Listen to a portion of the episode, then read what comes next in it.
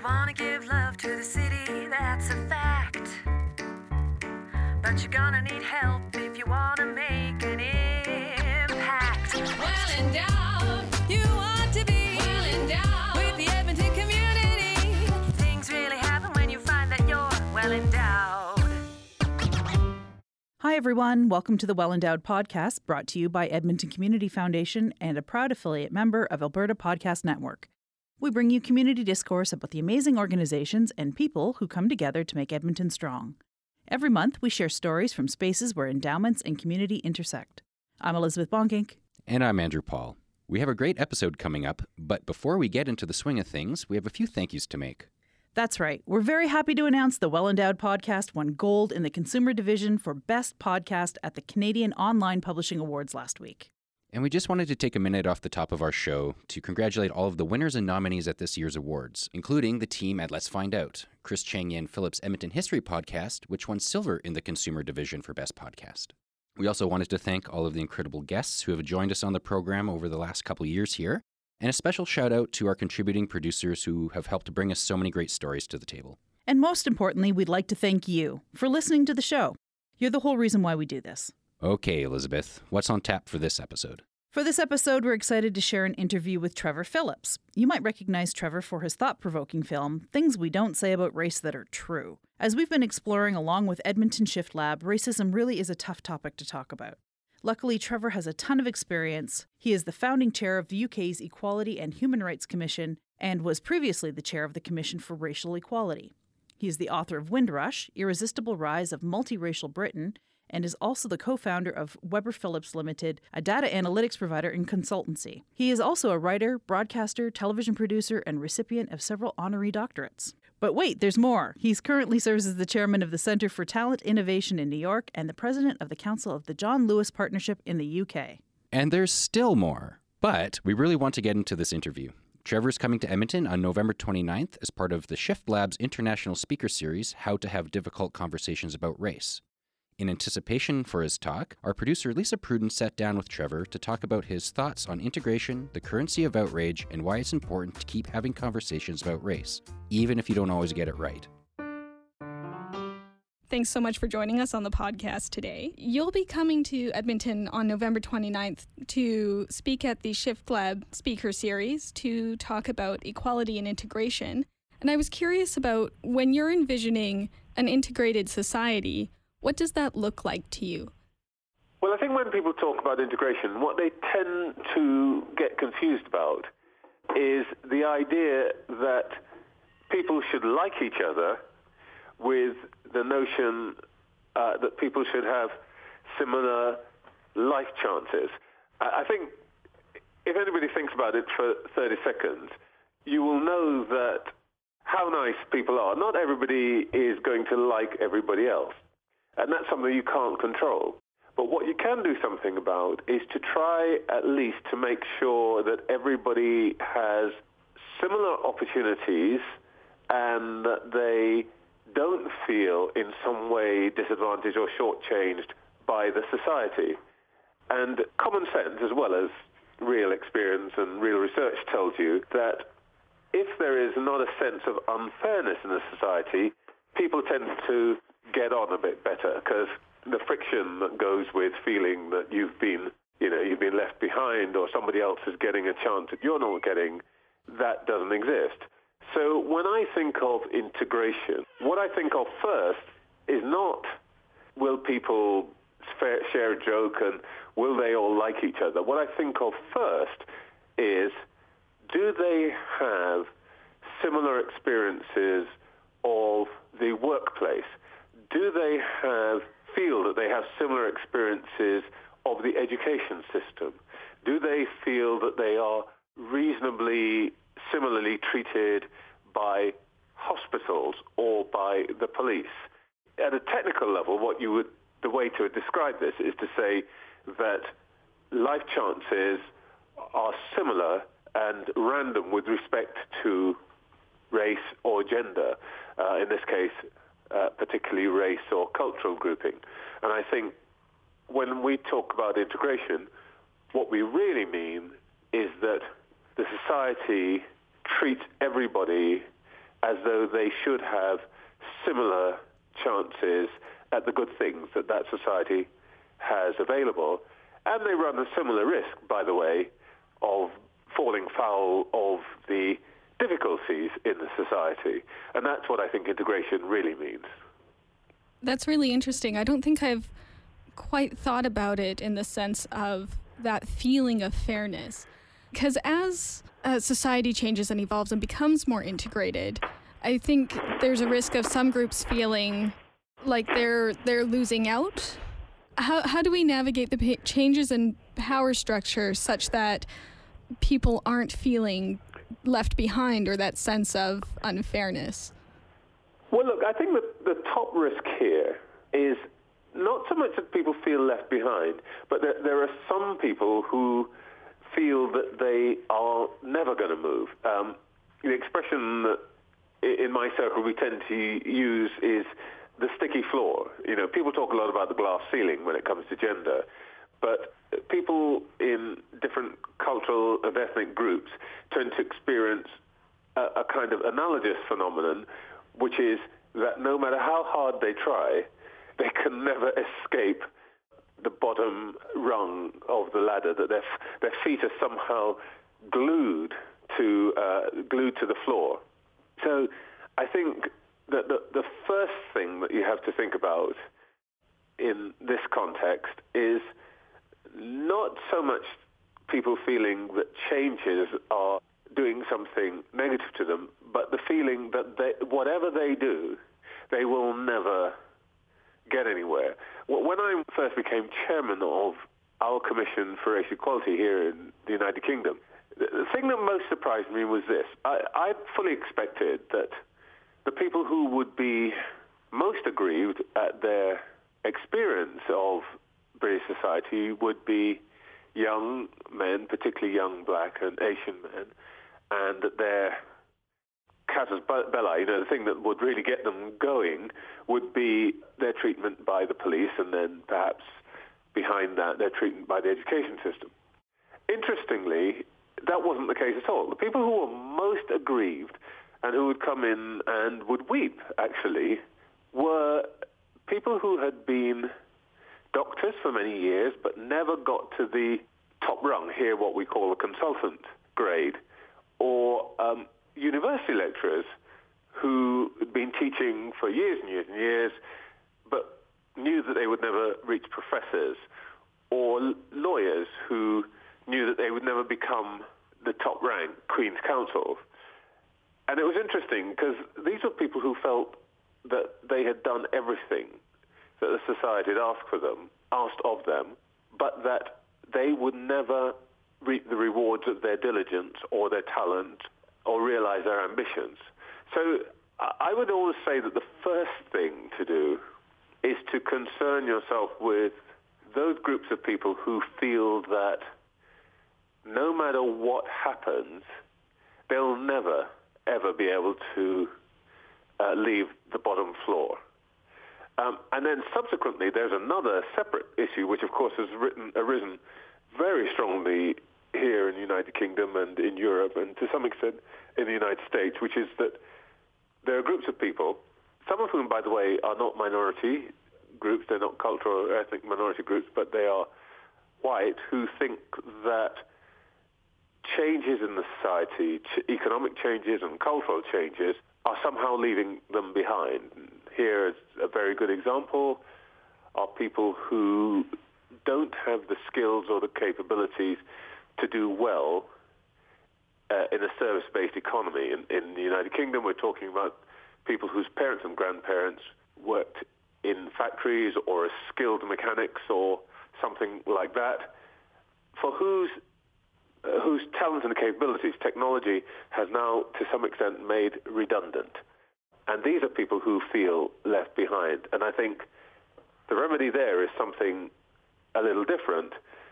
But what we do know is that it is increasingly, their grievance or their disgruntlement is increasingly expressed in ethnic or cultural terms because they will say, we've been here for centuries and nobody's paying attention to us, but new immigrants, people of color, everybody thinks about them and their needs, but nobody thinks of us. And that's a very sharp and very potent division that's arising in European society right now. Mm-hmm, absolutely. And I think we do see, we certainly see it in the US, and we're starting to see shades of it here in Canada as well. So I think, yeah, it's going to be an interesting thing to navigate as a society. And I'm, I'm curious about how we're going to do, actually. The, the first thing, to be absolutely frank, is simply to acknowledge it. Um, I, I think one of the mistakes uh, that we've made here, and you'll hear me talk a lot about the mistakes we've made because we've made an awful lot of them, is to pretend that this isn't true uh, and that actually everybody faces the same thing and the disgruntlements or grievances have no relationship to cultural or ethnic grouping. Interestingly, uh, there's a book which is just about to be published here, actually by a Canadian academic called Eric Kaufmann, who teaches here at uh, one of the London universities, which is called White Shift, which deals with specifically this point, the, the feeling of grievance or disgruntlement amongst the white majority, not because they hate people of color, but because they feel that the society overall, in paying attention to the needs of minorities, to which they don't really object, but they think that, in a sense, things have now got to a place where nobody's remembering that they too might suffer dislocation or disruption or disappointment. And I think Eric's book is has a lot of really important things to say about all of this and will no doubt cause a great deal of controversy. But I think it's the first thing, if you want to tackle this, is simply to acknowledge that it is an issue because uh, I think the thing that really upsets that group of people is the feeling that they cannot express their sense of disruption or loss without being thought to be anti people of color. Actually, that takes me to uh, another idea I wanted to speak with you about regarding things like controversy and speaking up about one's, uh, I guess, political ideas or beliefs.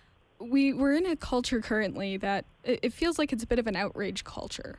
And it's hard, ah. it's hard to speak out, uh, whether you're speaking up for yourself or up for uh, someone you're trying to be an ally for or with there's there's such a risk to get it wrong and yet and yet these conversations are too important to shut down um, yeah.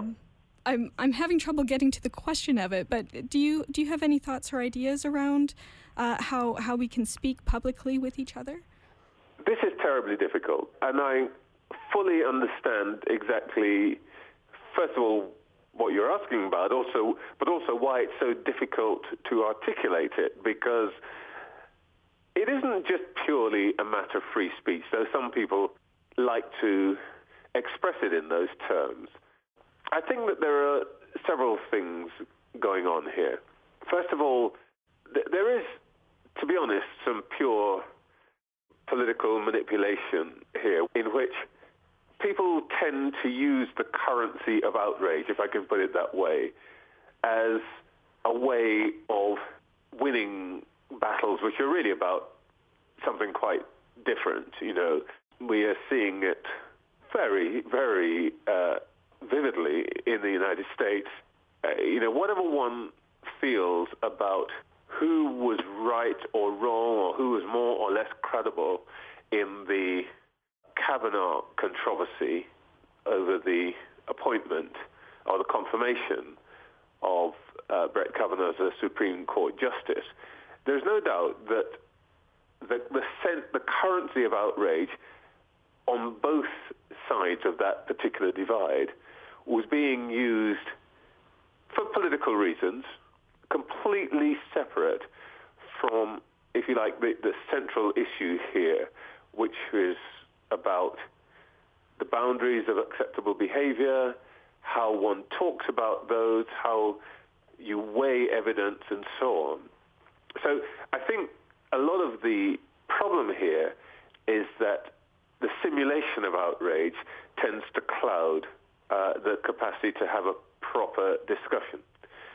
But even if you take that aside, on certain issues, I think we do have a difficulty in that we haven't really got great language, and also people are anxious about how they will be heard. They know what they want to say, but they worry from real experience that what will be heard is something a bit different. And this is particularly true when you come to issues of race, where I, I feel that people become less generous. So a very simple example, here in, here in the UK, quite a long time ago, we sort of stopped using the word coloured to describe people who are not white because it, in, our, in our culture, it acquired a sort of sense of a slightly patronizing uh, idea. Now, the problem with that is that for a lot of rather elderly people, colored was possibly the most polite way to describe somebody who was not white. You end up with this sort of slightly edgy and nervous kind of conversation in which people say, am I allowed to use that word? Or how will it be taken? I don't mean it in a negative way, but it might be taken negatively and so on. So one of the first things I think that we have to be able to do is to be more open and more generous and be able to say to people, I don't like that word or that way of addressing me. I'd prefer you to say this or to say that. And we have to be able to say that with, uh, I suppose, a belief in our hearts that the person who's using that word isn't doing it particularly to offend us. It may simply be because they don't have the same sensibility. But the, the more we shrink from having an open conversation, the harder it is to establish rules about how we address each other and what is what is acceptable and what is not acceptable and how are things taken. So I, I'm a believer in more open conversation, and that then places a big responsibility on uh, community leaders to lead by example and to be both open and also generous in their speech. So uh, I think the answer to your question is that this is where leadership, particularly by those in political office, but not exclusively so.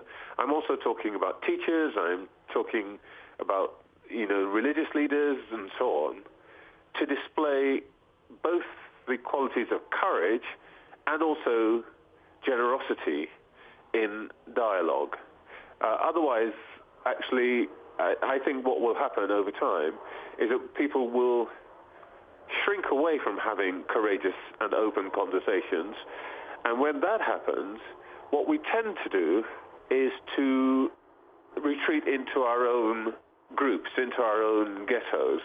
And that's the worst possible outcome because you then end up with, you know, groups of people who are separated by race or culture kind of eyeing each other suspiciously over the fence and completely unable to talk to each other. And that, that's a terrible place to be.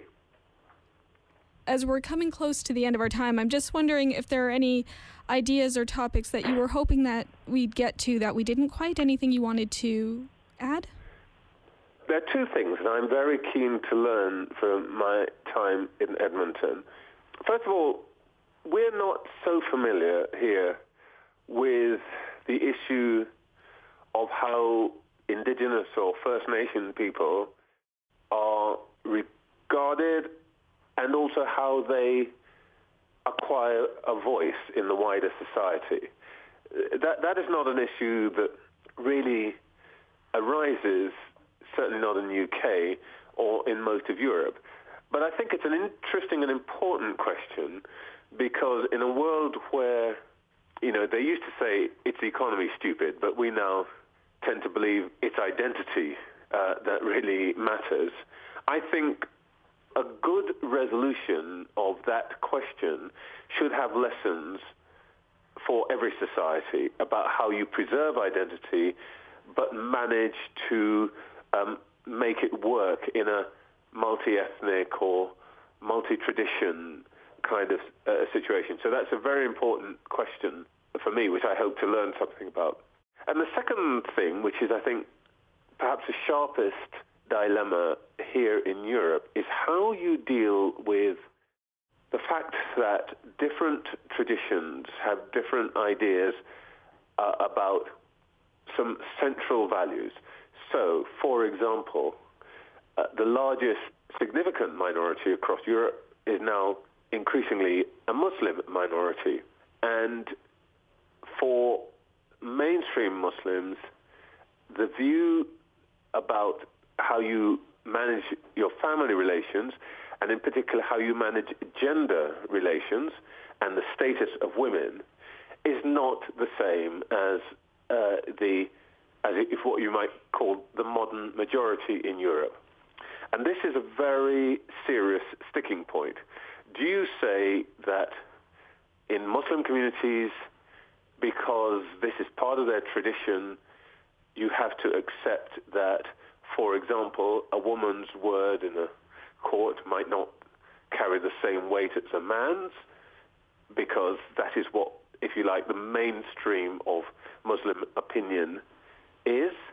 Or do you say, in the society as a whole, that is a, a kind of fundamental value, and it does not matter who you are, where you are, what group you belong to, it must be held to be true.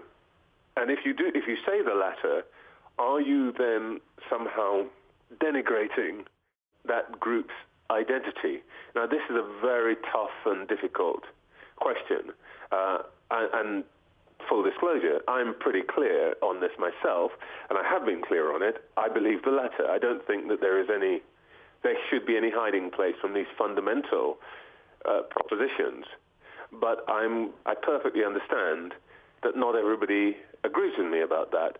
So part of what I'm very interested in is how Canadians uh, are re- trying to resolve some of these questions. I'm also very excited to to hear more about that as well, um, especially with the latter. I, I wonder. This is my own Canadian stereotype of, of our own culture. Uh, we're we're very polite anyway, and I think sometimes we uh, we can be somewhat passive aggressive about everyday facts, never mind facts about um, groups of people. So so it is interesting. Um, how how do we speak truth about data that we have while also keeping it nuanced enough. Because I think I, I, had watched your film that you made uh, talking about the things we don't say about race that are true. And, uh-huh. and I remember feeling at the end of it like I agree that absolutely we should be able to acknowledge these things, but I am worried and deeply concerned about using data as a broad brush or to almost weaponize against particular groups. So, yep, so to yeah, have yeah. further fuel to, of course, we should marginalize you. Look at all of this data. This is not a trivial question at all. I, I uh, well, I, you've watched the film, so you, so you know where I stand. But I do not, for one second, imagine that you know my view on it is, uh, if you like, absolute, completely correct, and unchallengeable uh, or uncontestable. And in fact, it has pretty seriously been contested. But I think what I think at heart is that whatever we as a society eventually conclude, we have to conclude something.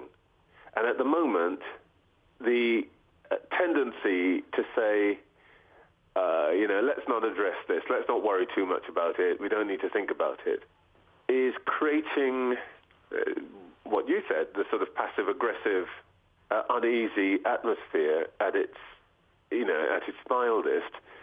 And then its worse. actually, it is leading to the masking of some very, very unpleasant uh, situations and, and behaviors. So my feeling is that at some, some way, somehow, we have to debate and resolve these questions. But I could not agree more that it is very uncomfortable to do so. But, you know, at one level, that's, I guess, why people like me have to exist to annoy everybody into making some decisions. Just before we close, sorry, I do want to say in in reading and watching your work and how you speak about issues of race, I I really appreciate the journey that you go on and that you're okay to say, yeah, 10 years ago we thought this and maybe that wasn't the way to go and it's almost um, like a, a walking example of that to come to the table to talk about social justice, we're not always going to get it right, but it doesn't mean that we shouldn't do it. Well, you know, I, I'm a scientist by background, and um, my general sort of approach to anything is to say, I've got, a, I know I've got a theory. I'm pretty clear about what I think is supposed to work, but oh, there's a whole set of things going on over there which are not predicted by my theory. They're just wrong. Now, I've gone and I've looked and I've checked and I've, you know, turned it upside down and my data isn't wrong. So there must be something not quite right about my theory. So I need to go back to, maybe not go back to the drawing board, but I need to think again about my set of assumptions and at, le- at the very least adjust them a bit. I, I think one of the great weaknesses of, of politics, certainly here, is that people, when they're confronted with something that doesn't quite fit their theory, what they tend to do is to shout very loudly in the hope that the, the reality changes, rather than thinking, okay, you know, I'm not magic. I haven't seen everything. I don't know everything. Maybe it's time for me to just tweak what I believe to get a better handle on that reality.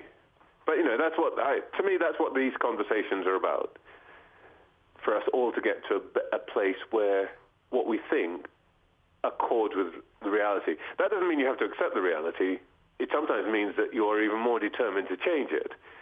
But at least you have to start with what is rather than what you would like to imagine it is. Well, Trevor, thank you so much for uh, taking the time with us and for speaking with me this morning. Uh, I, I very much enjoyed that conversation and, and learned quite a bit. Oh, well, thank you. Thank you, Lisa. A big thank you to Trevor Phillips for sharing his time and ideas with us. Trevor will be here in Edmonton on November 29th to present his talk, Equality and Integration Why We Can't Afford to Fail. The event will take place at the Quarter Note Hotel on Jasper Ave at 7 p.m. Tickets are available on Eventbrite. Check our show notes for the links to the tickets. We'll also have a link to Trevor's film, Things We Don't Say About Race That Are True, and to more information about Trevor Phillips himself. You can find our notes for this episode at thewellendowedpodcast.com. And that brings us to the end of the show. Thanks so much for listening. We hope you enjoyed it.